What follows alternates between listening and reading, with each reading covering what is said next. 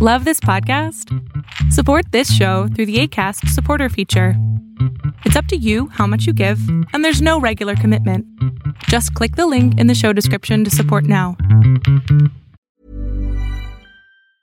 Many of us have those stubborn pounds that seem impossible to lose, no matter how good we eat or how hard we work out. My solution is PlushCare. PlushCare is a leading telehealth provider with doctors who are there for you day and night to partner with you in your weight loss journey. They can prescribe FDA-approved weight loss medications like Wegovy and Zepbound for those who qualify. Plus, they accept most insurance plans. To get started, visit plushcare.com slash weight loss. That's plushcare.com slash weight loss. Burrow's furniture is built for the way you live. From ensuring easy assembly and disassembly to honoring highly requested new colors for their award-winning seating, they always have their customers in mind. Their modular seating is made out of durable materials to last and grow with you. And with Burrow, you always get fast, free shipping. Get up to 60% off during Burrow's Memorial Day sale at burrow.com slash ACAST. That's burrow.com slash ACAST. burrow.com slash ACAST. Fiction, science fiction, horror, fantasy, crime, LGBT, thriller. You have now entered the House of Mystery.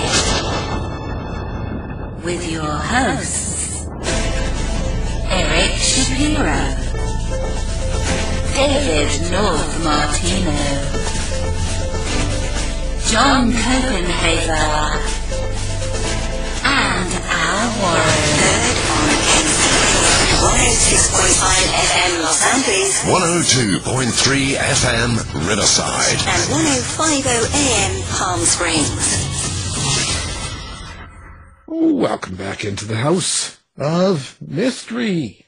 Last show of 2023. And Wow. so Mr. David Rose Martino's here to throw the last pitch. This throw the last flower out. Yeah. Dead black Now that you brought the rose back. Yeah, yeah, Rosie. Rosie. Rockin' Rosie. I feel like Rudolph the Red-Nosed Reindeer. I, you know, I got this big zit coming on the end of my nose. there, I could feel it. And it's like, my oh. God, I'm 61. Who gets pimples anymore? You know, Apple does. yeah. And pop it on air. Well, no, it's not, it's not come that way. You can just feel it. You know what I mean? Yeah. You know, it's just, it's gonna, it's gonna be a big one. So I'm gonna be Rudolph. Rudolph. you see, I, Very I, festive. Uh, very. And uh, speaking of that, you see in Portland, Oregon, you see they got the uh, RoboCops, eh? They do? Yeah, they got robots. They got five robots, Oh. and they cruise around downtown. They look like R two D two, kind of. Okay. thing. And they s- scrub around, you know, and they're actually filming and watching and listening to everything around them. Oh, So that they- sounds so- like a dystopia. Yeah, so they're looking for crime and violence and all that stuff like that. But the you know the good side is they give you um, directions, so you can Oh. approach one when it's kind of winging along. You can say, "Excuse me," it'll stop and say, "Yes, ma'am," and then you kind of go, "Well, where can I find the Starbucks?" And then they'll send it, send you to Starbucks. That's And- convenient. Yeah, and if you're getting you know attacked and beaten as you always do when you're downtown, Yeah. Yeah. you it it will help. Oh. Yeah, it'll come along and squirt on you and call the police. I thought it knew martial arts. yeah. See, so it's the beginning of cyber, cyber cop. You know that. Yeah. Remember, what was that? Uh, Robocop. Yeah. RoboCop. Yeah, the series. Won't be long. It won't be long. You know. Perfect. Yeah. I think the test zone for that. I think they were testing that in a town up in Canada, in North Canada, called Prince George, and so because there's so many criminals up there, right? And and people, and it's really really terrible. Um, so, and speaking of Prince George, we've got their star writer. He's here. He's here now, and he's here to talk about his book coming out here. It's called "It Came from the Trees and Other Violent Aberrations." So that kind of sounds in line. So, Joel McKay, um, we're glad you're here. Well, thanks for having me. It's good to be back. in in the deepest, darkest Prince George, the uh, alleged crime capital of North America. well, yeah, that's a, you know, I, that's that. Now, this, I, I'm just saying, this is what I heard. I don't know if it's true, but you know, they test all of them, those RoboCops up in Prince George, right? Well, you know, when you're talking about those RoboCops, my first question is: so you run into one of these, like, what if you said, "Hey, like, where can I score some some smack?" Like, are they do they arrest you? Do they arrest you on the spot, or do they do they point you to the direction of the latest dealer? Do you get a lecture? Like, I'm curious as to what the they program functionality is if you and you know ask it that question. Well, you see, see, for listeners, you know, um, most are American and they're going to go, what? You see, see, in Prince George, there's no criminal drug use. So you can use heroin, pot, everything you want. So this is why he's asking where you score it. This would be not, not, it's just so you know, it's not illegal there. So I don't I don't No. know that that's a Prince George thing. I think that's just a I'm a Yeah, I know, I'm a, you know I'm a BC Canadian. yeah yeah yeah. I know. I was just picking on you. it's just general curiosity, right? Yeah, it's like why not? Well, actually, you know, the thing is, I don't know. I don't know enough about them, but um, the reporters that would approach them, they would respond politely and help them out whatever they wanted. So I don't know what they do if you need to get some drugs, um, or if you're getting attacked. I don't know what they can really do. I think they film and report it. Yeah. Yeah, I can't imagine they are trained in the proper uh, application of use of force in a in that kind of situation, right? Like Not not yet. not yet, right? Not yet, but these are the first. Yeah, this is the first rollout, right? So it's like anything; it's it starts there, and then it turns into something more serious. Yeah, maybe. Well, which would you want? A, a real human cop or a robot cop? I, I guess I'm old school, a real human being. you are so Canadian. You're too nice. I, you know, like yeah, like I don't know. I don't trust the robot. Like I don't. Like like yeah, that that doesn't. I also think it's ironic that it's Portland, right? Like Why? Well, wasn't Why? Portland that one of the lead cities in the defund the police movement? Yeah, they, but they've got a lot of issues. Okay, like are we talking San Francisco level trouble or For the size of the city, they're way above what they should be. okay? You know, like like they outrank Seattle, which is over double the size, and it shouldn't be. You know? Yeah, well that's awful. Portland's a beautiful city. Yeah, it's too bad. When it was Yeah. when I was there a decade or more ago. Yeah. Well, you see, that's because you left, and look what happened. Yeah, yeah, ex- that's that's exactly right, right? You know, they needed the charming Joel to be down there. Some charming Canadian. That's actually Yeah. probably the problem. There's probably too many charming Canadians in Portland, and that's what led to the issues. Yeah, usually is. They're usually the troublemakers. And then, then, then, they're, then they have the gall to say sorry after they cause the trouble. Yeah, I know. Well, you got to be polite, Polite. right? Right? Like if you're gonna screw things up for people, just be like, yeah, you know, I own it. Sorry about that. Sorry, not sorry. Yeah. Yeah. Carry on. Sorry. Oh, okay. So, so listen. So why is a, a sweet, adorable Canadian writing this horror stuff? Stuff like what's going on? I don't think we are sweet or adorable. I think that's one of the greatest myths about Canadians that was ever perpetrated, and I'm not sure who came up with that, but it's like this whitewashing of of Canada. Like we're yeah, we're not sweet or adorable or particularly kind in my experience, or much different than anybody else. So what's my deal? Uh, I like writing monster stories. I Always like writing monster stories, so I write monster stories. I don't know that citizenship has uh, a lot to do with it, but perhaps living in middle Canada, because I'm not quite in the north, um, also has something to do with it. What? Because you're isolated? Yeah. Yeah, I think, you know, like I live in an, in an area that's the size of, so northern BC is the size of France and it's got 330,000 people in it, right? So it's, uh, there's lots of towns, but they're all small and a lot of wilderness and, and a lot of territory that is, you know, not settled. And so, um, if you got an imagination, you like monster stories, a pretty cool place to be coming up with monster stories. I've got a lot of, lot of ground to cover. And so it's not settled. So you guys like still ride the horse and buggy and all that. And Yeah, yeah. I mean, it's uh, no no electricity, no power. I'm I'm right now. I'm on a, a bicycle pumping the tires just so I can have enough power to do this interview before I, I go back to to thaw out the water so that I can you know have an ice bath later. That kind of thing. yeah, moose antlers get you the one television station. Yeah, yeah, yeah. Moose antlers covered in tinfoil, and and I get access to the CBC, which is you know award-winning entertainment. Wow, that's nice. Uh, so for my CBC friends, that's just a joke. Okay, that's not real. so listen, yeah, what what what is it about you that make? Because this is the last time we had you on. You you had written a horror, the wolf, Wolf at the door. wolf yeah. at the door, right? yeah. So what's going on with you? Like, where do where do these ideas come from? Is it because you are in a where you live, or is it because of the people you're around, or is it just you're insane? Like, what what ha- what happens? I think it's the latter, to be honest. Um, yeah, it's got nothing to do with, with where I live or the people I'm around. Like, I got a pretty good life. I got nothing to complain about. But um, I just, I've always loved horror stories. Millions of people have lost weight with personalized plans from Noom, like Evan, who can't stand salads and still lost 50 pounds. Salads, generally, for most people, are the easy button, right? For me, that wasn't an option. I never really was a salad guy. That's just not who I am. But Noom worked for me. Get your personalized plan today at Noom.com. Real Noom user compensated to provide their story. In four weeks, the typical Noom user can expect to lose one to two pounds per week. Individual results may vary. Hiring for your small business? If you're not looking for professionals on LinkedIn, you're looking in the wrong place. That's like looking for your car keys in a fish tank. LinkedIn helps you hire professionals you can't find anywhere else, even those who aren't actively searching for a new job but might be open to the perfect role. In a given month, over 70% of LinkedIn users don't even visit other leading job sites. So start looking in the right place. With LinkedIn, you can hire professionals like a professional. Post your free job on linkedin.com/people slash people today.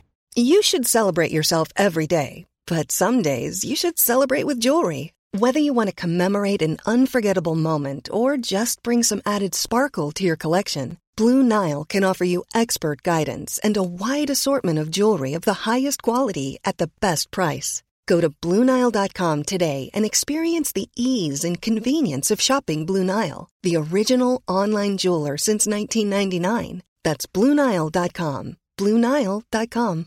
How would you like to look five years younger? In a clinical study, people that had volume added with Juvederm Voluma XC in the cheeks perceived themselves as looking five years younger at six months after treatment. Look younger, feel like you. Add volume for lift and contour in the cheeks with Juvederm Voluma XC. Reverse signs of aging by adding volume to smooth laugh lines with Juvederm Vollure XC. For important safety information and to find a licensed specialist, visit juvederm.com. That's J U V E D E R M.com. Not for people with severe allergic reactions, allergies to lidocaine, or the proteins used in Juvederm. Common side effects include injection site redness, swelling, pain, tenderness, firmness, lumps, bumps, bruising, discoloration, or itching. There's a risk of unintentional injection into a blood vessel, which can cause vision abnormalities, blindness, stroke, temporary scabs, or scarring. Talk to a licensed specialist to find out if it's right for you. Planning for your next trip? Elevate your travel style with Quince. Quince has all the jet setting essentials you'll want for your next getaway, like European linen, premium luggage options, buttery soft Italian leather bags, and so much more. And is all priced at 50 to 80% less than similar brands. Plus, Quince only works with factories that use safe and ethical manufacturing practices. Pack your bags with high-quality essentials you'll be wearing for vacations to come with Quince. Go to quince.com slash pack for free shipping and 365-day returns. monster stories, like monster monster movies, right? Um, and I like telling those stories. I find that horror is a interesting gateway to you know uh, explore feelings of empathy and dread and and terror, of course, and um, it's what I like to read. So I think you know if you're a creator of any type, not claiming to be a good one, but um, you tend to want to create that which you like um, or that which you know. And so for me, yeah, it's horror. I, I love fantasy too, and I I was raised on you know traditional high fantasy and those stories, and occasionally do a bit of that. But I found at this point in my life, yeah, I like writing. I like writing scary stories, and um, what is true, though, I suppose, to the geography is that my stories are largely based in northern BC. So there is a an, an element of place that's attached to these that that I draw on that I think gives it a unique um, aspect, right? The same way that you see New England often featured in in horror, but I think northern British Columbia or British Columbia generally is a a far better setting in some ways for for that genre. So it's a horrific place. I think that there's some there's some meeting point between the ruggedness and the diversity of the geography and climate, even like even in the Okanagan or the north, the coast, that makes for really compelling places. Um, and then you know you throw in compelling characters and then something paranormal or supernatural, um, and you've got something quite unique. I mean, look, it's British Columbia. What's its tourism brand? Supernatural British Columbia. There is a long history in this province of leaning into sort of the spiritual or supernatural elements of, of storytelling um, that I don't think I'm the first in any stretch to be in, in that place. Certainly not the first in the north. So I'm adding to what I think is a, a nascent tradition of bonkers storytelling coming out of British Columbia. No, so uh, how how important is the setting then? Is the setting it up there with the character for you? Do you write? Yeah, it the Yeah, for me it is. Yeah, I'm a I'm a big believer in the value of place, and and I'm just passionate about British Columbia. I always have been. I I'm yeah, I'm Canadian, but I identify as a British Columbian first. Um, if that makes any sense, I suppose the same way that a Texan would identify as a Texan before an American in, in some cases. And so place for me and, and showcasing that place, exploring that place, I think it actually helps to build place, um, because I, I think for readers, like people really don't know Canada. Like Canada's geography, Canada as a place or as a setting, whether it's in in films and books, on radio, um, it's often masked. I mean, look at Vancouver. Like Vancouver's the what the number three city in North America for filming, and but how many of the movies that are filmed there or TV shows are actually set there? It's it's always positioned as somewhere else, small town America, somewhere else, but it's actually filmed in Vancouver, and it bugs me uh, as a British Columbia, as a as a Canadian. I want to see more stories set in this place about people from this place and, and issues that are unique to this place. Why does it always have to be, you know, the eastern seaboard of the United States or California? And there's nothing wrong with those places. I love those stories too. But if we want a true diversity of of stories out there and narratives, then you know we need to build place. And and so yeah, for me, yeah, place setting pretty important. I'll give you some phone numbers of some, some filmmakers, and you can scream at them. yeah, I can scream at them and they can promptly hang up the phone and never, never uh, option any of my books, right? Well, What do you think people get wrong about Canada? Oh, that's a good question. Uh, you know, I, I think it, so. I've got a lot of family in the states, uh, including my parents. Love the U.S. Love spending time down there. I think people get a lot wrong about the U.S. too.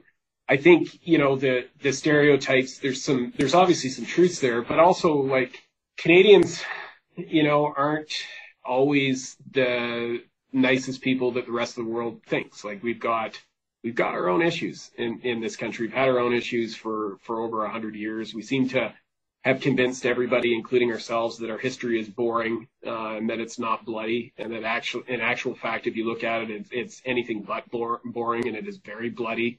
And I think people look at Canada from the outside and they see this massive geography and, and just assume it's a wasteland. Well, if you've been up to the territories, it's not a wasteland. It, it's it's pretty darn green for a, a solid chunk of the year. And in, in the part of the province that I live in, everybody, you know, and I've talked to people like, oh, do you live in, you know, ice huts and igloos up there? And I'm like, well, no, like it looks like, like, it, like honestly, like it's, you know, I've got the Rocky Mountains an east, uh, an hour east from here, and in in Prince George, smaller mountains and forests. Like in a lot of ways, it looks like Middle America, right? And and it's not winter all the time. We have hot summers. So there's things like that that I just think there's a lot of assumptions of Canada being empty and this snowy wasteland, and I don't think they're true. That's at least has never been my experience, and I don't think we do a good job of telling our own stories. well, that's good.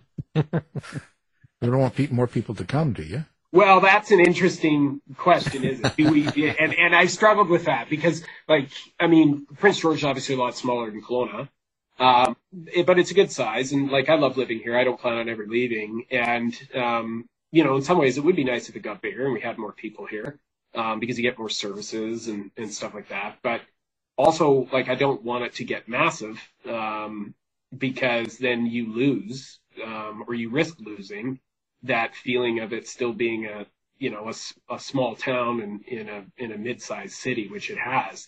And that was one of the reasons why I left Vancouver. I love Vancouver, born and raised there, great place, but you know the Vancouver that exists today is not the Vancouver that I grew up in.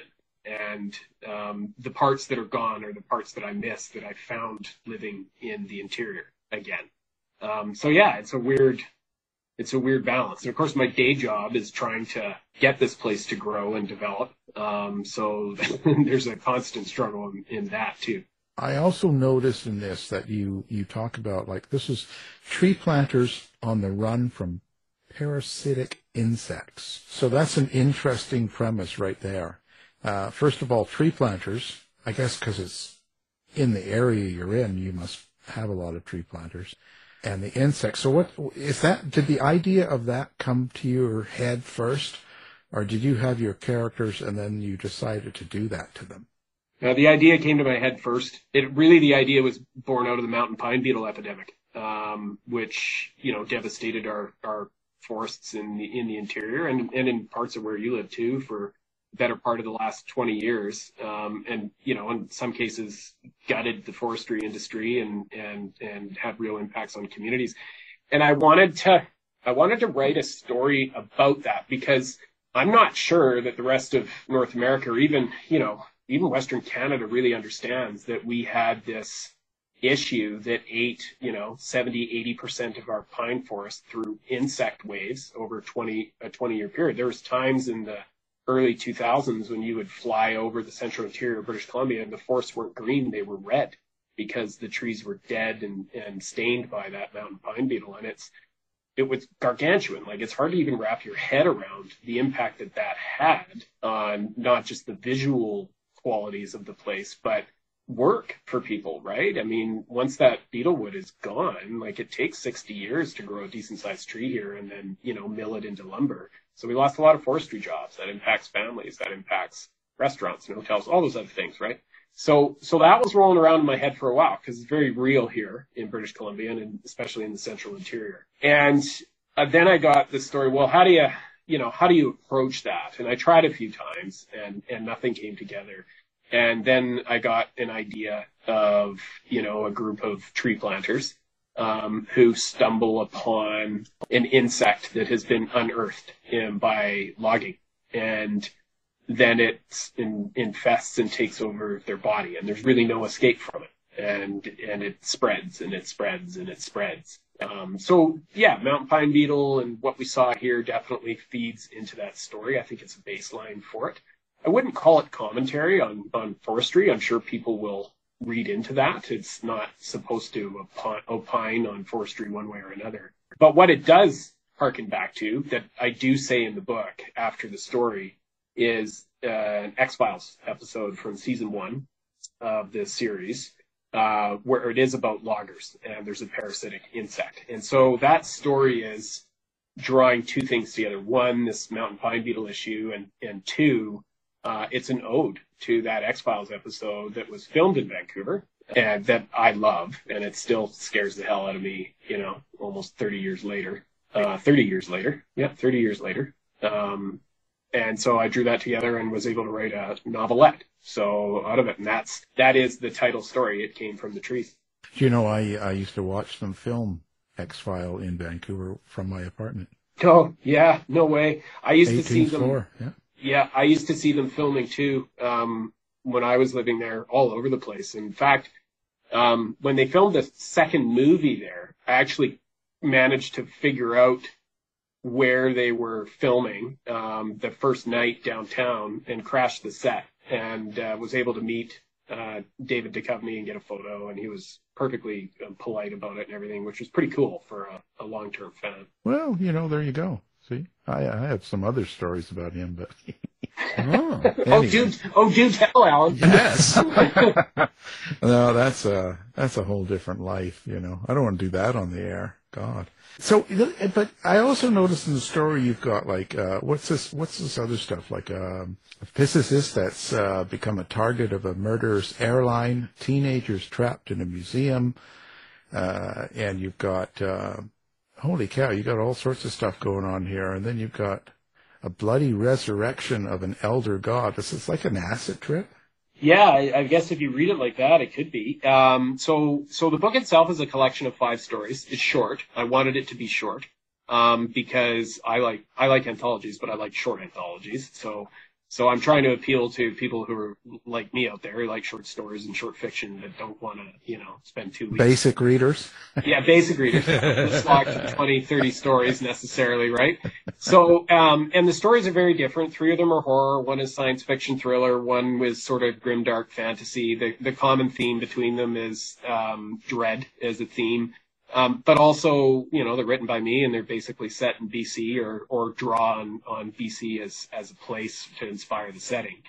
Um, so yeah, they're all very different. That was kind of the idea too. Like I didn't, I didn't want to put together stories that were all very similar. I actually wanted to play with that a bit and, and have stuff that was very different, a sampling of, of different types of, of stories and settings and almost genres to some extent. Um, and then there's commentary in there after every story. That's something I really enjoy as a reader when I get a short little view into into the writer's head, or what they were thinking with or thinking about, or issues that they were going through. So yeah, that you know, the first story is the one about the beetles. We talked about that. Second story is a bit of a play on sort of economics and uh, the idea so I had another idea rolling around my head for a long time, which is like what what would actually happen if somebody invented teleporter technology? Like how would that actually play out on the ground? Where would that start? And like we've seen a lot about teleporter technology, and I mean The Fly is is obviously a good horror example of that. Um, which body horror, um, one of the best examples, in fact. And then of course Star Trek and and you know what it enables. And I was interested in the economic question, which is, you know, what would happen if that technology, like who loses if that technology suddenly comes into place? Well, the immediate answer is airlines. Um, and then the question is, well, to what extent would the airlines go to shut that down? And so that was the genesis of the story. So you've got two physicists who've invented teleporter technology. They're ready to unveil it to the world. And, uh, you've got an airline, uh, that's hired somebody to stop them. And how does that, how does that play out?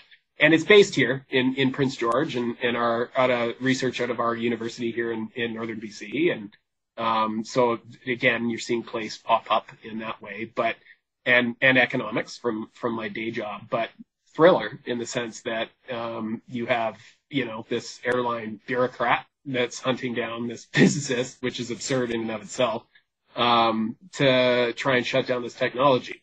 And I do suppose I am taken a poke at the Canadian Airlines, um, which I'm not sure that anybody in this country is a particular fan of anyway. So I think I'm on fairly safe ground there to to to poke at them. Right, right. When, uh, are you thinking about how you write your violence then, or is it more suspense without a lot of violence? In that story, it's suspense without a lot of violence. Um, the body count, without giving away the story, the body count in that story is higher than than any of the other stories in there so I thought, um, you know, it kind of fits that way, but I think it fits more on the theme of dread. Um, this sort of physicist who's, you know, just trying to advance research and this in, impending awareness that, um, yeah, maybe they're not going to see their invention, you know, come to fruition. And the title of the story is a 21st century DB Cooper. Um, it's a, it's a, a case I've always been fascinated with. It's out of the Pacific Northwest, so not far away in, in geography, but um, if you know the story of DB Cooper, then that's going to give you a sense of where this story is going. I wrote one of the books on it. You? Yeah. yeah. In fact, the the show on Netflix right now is is from my book. Oh, that's awesome! I've seen that show. So, Alan, I've got to ask you the question. You wrote a bloody book on the case. So, did did he survive the jump or not? You know, I would say probably not. Yeah. I'd say, to be honest, probably in my opinion, I'd say it's about an eighty percent chance that he didn't survive. That's my that's my opinion. That's- and I don't think anybody that's named throughout the book and throughout any of the people I talked to that were was involved, I don't think any of them were the right character. I think it's just all it's just all they, there's too many people jump to assumptions by how they feel about someone. Yeah. Yeah, And- that's and a that, good point. that carries it through, and that's that shouldn't be what carries it through. You should look at it with no feeling and just do evidence based and kind of go with things, and then put it together. I mean, you can judge their character and how you feel. You might go, "Oh, this guy's creepy and he's deceiving and he's got all these things," but you know, you need to have more evidence. That's all. I'm with you on that. I and I kind of like I love the story, and I, I think all of us love the romance of this guy actually got away with it. But I think it's the romance that feel that fuels the conspiracy on that front. Because I kind of arrived at the same conclusion as you. Like being from the northwest, the Canadian side of the border, like jumping out of a plane at that time of year into the rain and the wind, and then landing in you know a cedar hemlock forest. Like good luck surviving that. Like I don't, I don't see like even if you survive the trees, I don't see how you'd survive on the land. And so to me, I'm, I'm with you. Like it looks to me like, yeah, 80, 80, 90%, he didn't make it. And so then why are we spending all this time on a, on a 10 to 20% chance that he actually did? And, and The that illusion, is the right. romance, right? People are interested in the story and that's fine. That's, hey, I, I create stories. I think that's, that's great, right? But Yeah, it's the myth. It's the illusion. It, it, everything becomes romantic over time. It doesn't matter what it was, you know. Every everything that we Yeah. have so many ideas of Yeah. of how far it goes, and it's just it's it's not quite as it seems, you know, especially at the time. Do you ever think about the reader then when you put these stories together, like when they're rolling around in your head and you kind of got things going on? You probably have more than just the stories you wrote for this book. You probably have other ones that come to your mind. Is it your thought of what the reader will think of a story that decides what's going to go in a book or not? Not really. Um, I think when I'm envisioning the reader, it's only to the extent of how do I get them to turn the page? Um, how am I how am I engineering that? Um, because I like writing page turners, right? Like it's it is basic fiction. Like honestly, that is that is what I'm writing. And so I find like I've because I've seen this over the years where people are like, well, you got to write for audience, you got to write for audience of what your audience wants, and it's like, yeah, okay, I kind of get that, but like that's that's such a nebulous term. Like what what the hell does that mean? Like what audience? Who? Like everybody likes different things. Like how do I?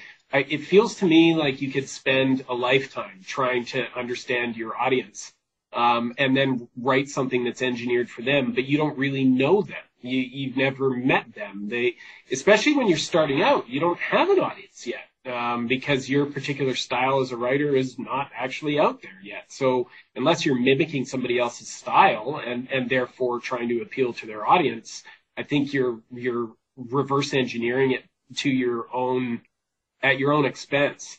And so the the thing that made sense to me, and perhaps just because I'm not smart enough to figure out the audience question, um, and and I don't want to take anything away from anybody that that has found success approaching it that way. It's art. Everybody's got their own approach.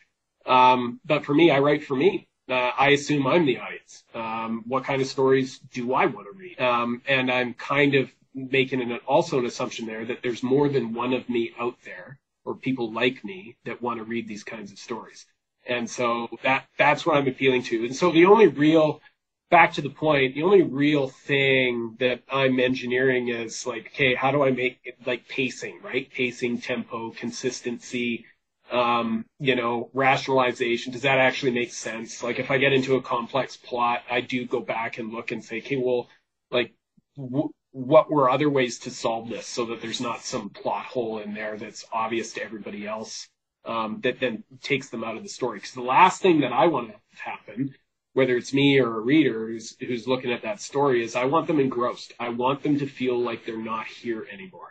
They've been transported somewhere else, or they've forgotten where they are. They're so engrossed in the story. That escapism factor for me is big. It was that's how I be, fell in love with reading and, and storytelling. And so that's what I'm trying to achieve. And again, I'm not claiming that I've done that um, in any place, but that is what I'm striving for. Right. Well, I, I wouldn't necessarily want, I don't think you should really write for people anyway. I think that it leads you somewhere that isn't you. You know, same as like you get reviews or, you know, from your last book, if you got people that say something, oh, I like this or that, and you kind of go, wow, people like this, and so you go that way. You know what I mean? It's kind of that, that direction. I, I think that's kind of a bad thing, personally. Um, Yeah, I think you're right. Um, that's kind of what I've come around to on this. You know, when I was, it's funny because when I was a journalist, you write all the time. You're publishing stories every day, and and they're out there, and conceivably there's you know people reading them. Sometimes a lot of people, depending on on the nature of the story, and you don't give a shit Oh my. what anybody you know says or thinks about your story. You get you you develop a a, a pretty thick skin um, because you just assume no one likes your story because because they're all controversial, right? It's you're not you're not sharing good news. That's kind of not the point. Um, and yet, when I got into fiction, like, I, man, is there ever a tendency to pay attention to reviews um, and Goodreads comments? And you're right, like that can be pretty toxic, pretty quick, if for no other reason than to your point. You know, you start people say, oh, you know, three or four people say, oh, I really like what Joel did in this part of the book, and you're like, oh, okay, well, I'll lean into that in my next book. Well, that might not be the right decision, right? Now you're you're almost editorializing your own um, Exactly. creative Yeah. Um, Yeah. process, right? I think it takes you off the focus. This is like I, I get a lot of noise and a lot of comments, and the further I go, the more I get away from them, the better it is because then I'm more to myself in doing what I do. And you gotta you gotta keep that way. I think. Um, otherwise, you'll start reacting and doing things in a reaction, and I don't know if that's really the best.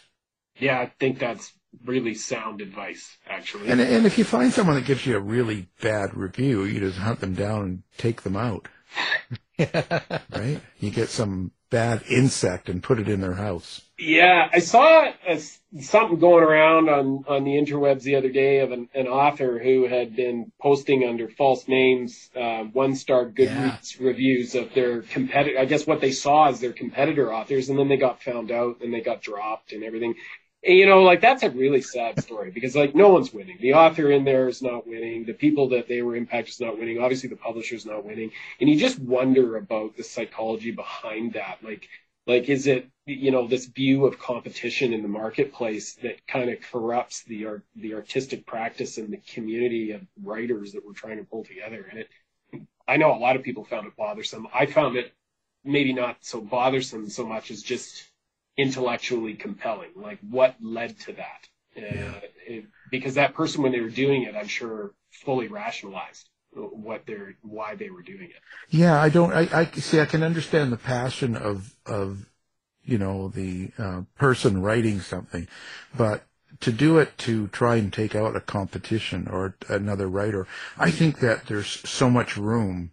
Uh, even though it's the world of overpublishing right now with Amazon, but I think that there's so much room. If you write something good, it really has no effect on the other person. You know what I'm Yeah. saying? Like, Yeah. 'cause if your book is good, it's good, but it's not Yeah. going to take away people from other horror writers like Chizmar or any of the others. Like Stephen King doesn't take everybody that likes horror. Do you know what I mean? I, I think you're right. If if that were true, then there there just wouldn't be that many writers out there because Stephen King would have absorbed the entire audience decades ago, right? So Right, the very fact that other authors exist in this genre would suggest that it is a, a, a, a limitless potential to attract readers. So I, I tend to agree with you, and, and I think it's a healthy way to look at it. Frankly, if you're if you're the one that's sitting behind the keyboard for months on end trying to tap things out, if you're layering, oh, I've got to compete from a business perspective on top of that, yeah, good luck to you. You know, good luck to wanting to get out of bed every morning because like it's hard enough to just tap this stuff out and feel good about it and then find somebody that wants to publish it for you or publish it yourself and go through that process. Much less now to, to get into this realm of, okay, now I'm going to compete like this is, you know, a business in and of itself. I think, nah, that's the wrong Yeah. path. Oh, and then you got, you know, Joe Blow down the road gives you a one star, and then you're like, wow, and you get devastated and stuff. So it's just, it's not, I don't think it's healthy to get into any of that stuff. But, you know, I look at the overall views. If I'm on one of those places like Goodreads, and if it's overall, you know, like there's a thousand reviews and it's overall, it's a four star, geez, that's better than I put myself at. Yep, I would agree. Yeah, I, All right, I give yeah. myself a three. Wow, I'm doing better than I give myself. So there Uh, you go. Totally. Yeah, I think That's how I look at it too. I use it as maybe an indicator of what a you know a general population thought of things, but it also won't stop me if I come across something that I think is really cool from an author. doesn't have a lot of reviews, maybe only a couple of dozen, but it it uh, it just really speaks to me. Then I'll read it. And you know what? I'm usually pretty pleasantly surprised. Um, not always, um, but but more than once, I you know picked up something that was I you know had no reviews, and I was like, oh, actually, that was pretty darn good.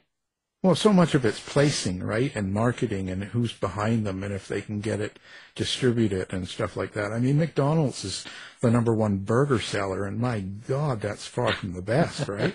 Yeah, that's I a mean, good point. Yeah, you know, absolutely. Yeah. right? And but it's about the availability, the distribution, the marketing. It's all of it at, at once. Convenience more than quality, let's say. So I just, I so we have to look at it that way. You know, if you're a small person doing something without a whole lot of support behind you, it's more about just doing a good story and then and getting it out there the best you can. And Yep. you know, you can't you can't really compete with you know the big names. Like right now, Stephen King puts out a book the same time you do. Of course, he's going to outsell because he's going to be in every store with posters up, and everybody will be pushing him.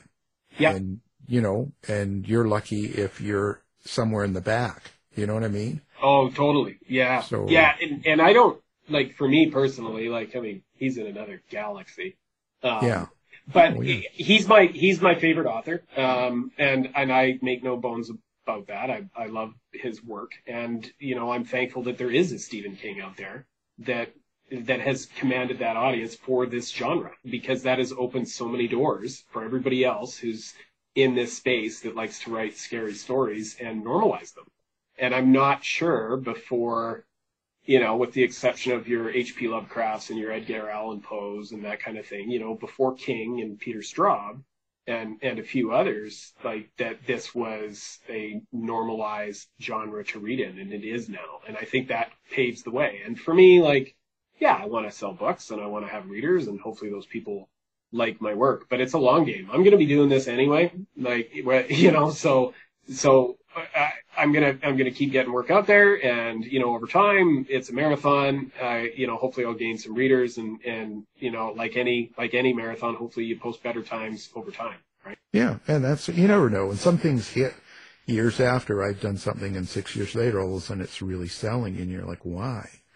You know what? What about this happened? You know, so that's and you still got your day job, right? So Yes, I do. Yeah, so we're not. Yeah, I'm not throwing all the eggs in one basket here at this point in time. That this is going to be the be all and end all. And I love my day job, right? And like for me, and, and like that's another thing, right? Like so, like in my bio in the back, like I you'll see in my bio, it says basically what I do during the day, and then you know I write these stories by evening, and that was purposeful because I didn't want to leave. I don't know. I get tired a bit when people separate themselves out or separate their lives out. I like seeing I like seeing the full view uh, of a person, the authentic view, and and in my case, that that view for you know the most part of it is this guy's got a day job, and it's very different than what he does, and he does this by night, and that's you know who he is, and so there's a bit of a statement in that too. Oh, for sure. I, I didn't realize they still they called day day walking walking the streets a day job. I, I'm but hey, you know, if you maybe you do it in the day, not just I I don't know. But yeah, well, I mean, fair enough. That's a whole other topic of conversation, right? No, so your characters, um, because they come along after your idea, how do you uh, how do you perceive your character? How, how does that work for you writing a character? I try to um I get the I get the the place, the idea. Um sometimes I'll lead with a character, but really what I'm trying to do is is create somebody with who's got some some strengths and then an equal amount of flaws. And I'm going to throw them into a situation that those are going to pop out simultaneously or in tandem with one another through that story um, because I, I think a that's a, a good reflection of how we all are. B I, I think it's compelling and, and if done correctly, people will continue to turn the page and maybe see shades of themselves or people they they they know in that character. Um, and I think it actually makes for more interesting stories and more interesting outcomes. Like if you have a person who just makes the right decision all the time and is and is well rationalized and even toned, that's not very interesting. Um, or it's hard to make it interesting, I suppose.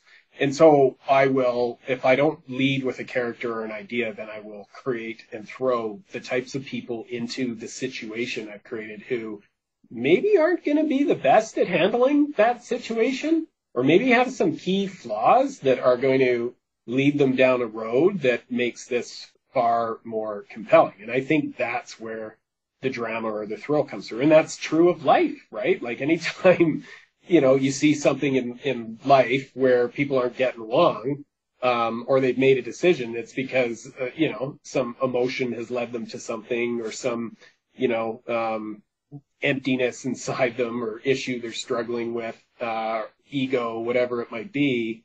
And that um, leads them to make a decision that makes the story that much more interesting um, and compelling. And I think people get get interested in that, get caught up in that. So that's kind of how I, I typically approach it. So I'll, I create them from scratch that way. Um, I don't borrow from people I know, um, but I certainly do. Like I think most writers, like I'm a, I'm a keenly interested in, in observer of people. I love people watching.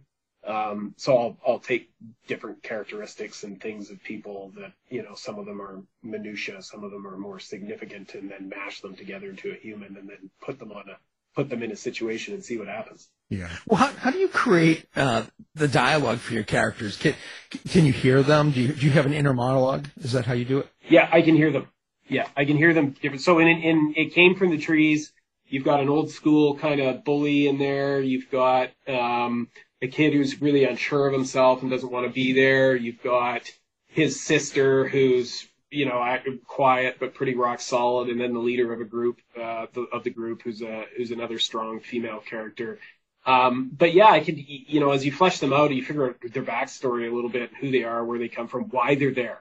Um, or why they don't want to be there. Um, answering just those questions um, helps out. Sometimes it's the the old uh, who who are they, um, who were they, who are they, who do they want to be? And if you if you write out those three questions and you answer them with some you know some general themes, um, you got some pretty compelling information there that can help you create any type of person because everybody wants to be something, but that's not exactly who they are.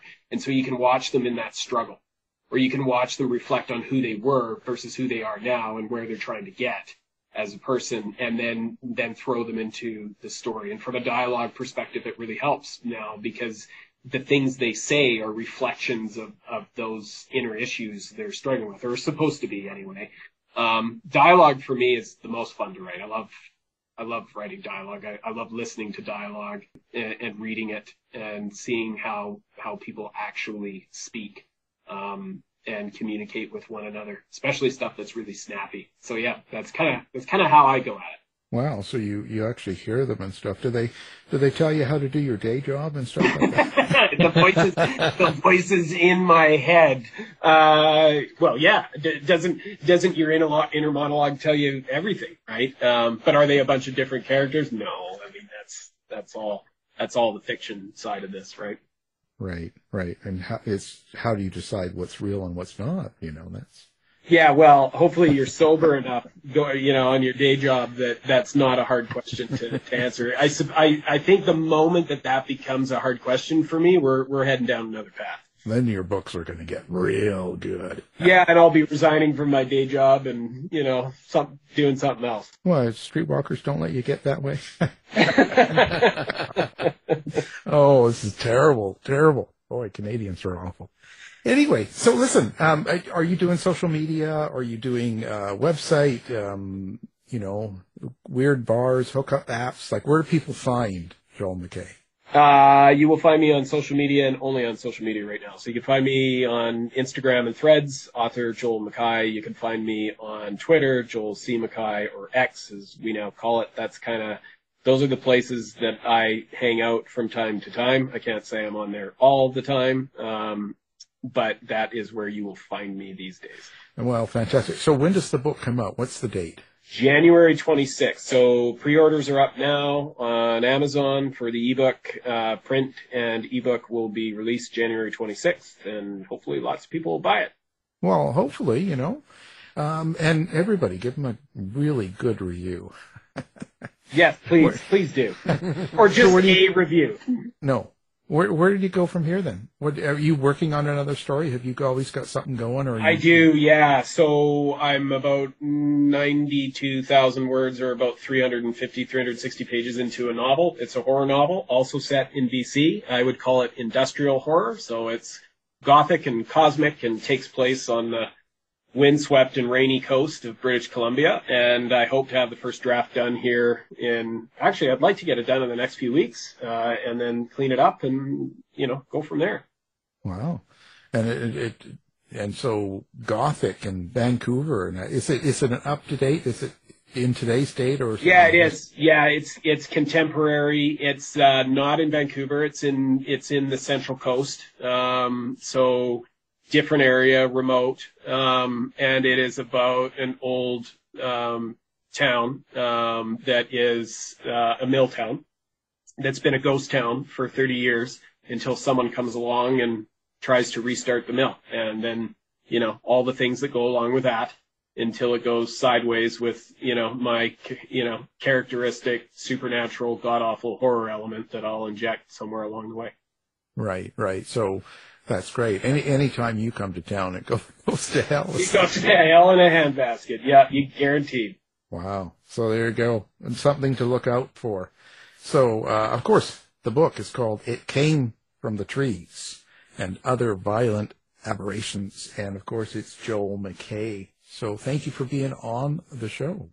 Thanks for having me again. Always great to be here. Thanks, Joel. This has been a production of the House of Mystery Radio Show. To find out more about our show, guests, or hosts, go to our website at houseofmysteryradio.com.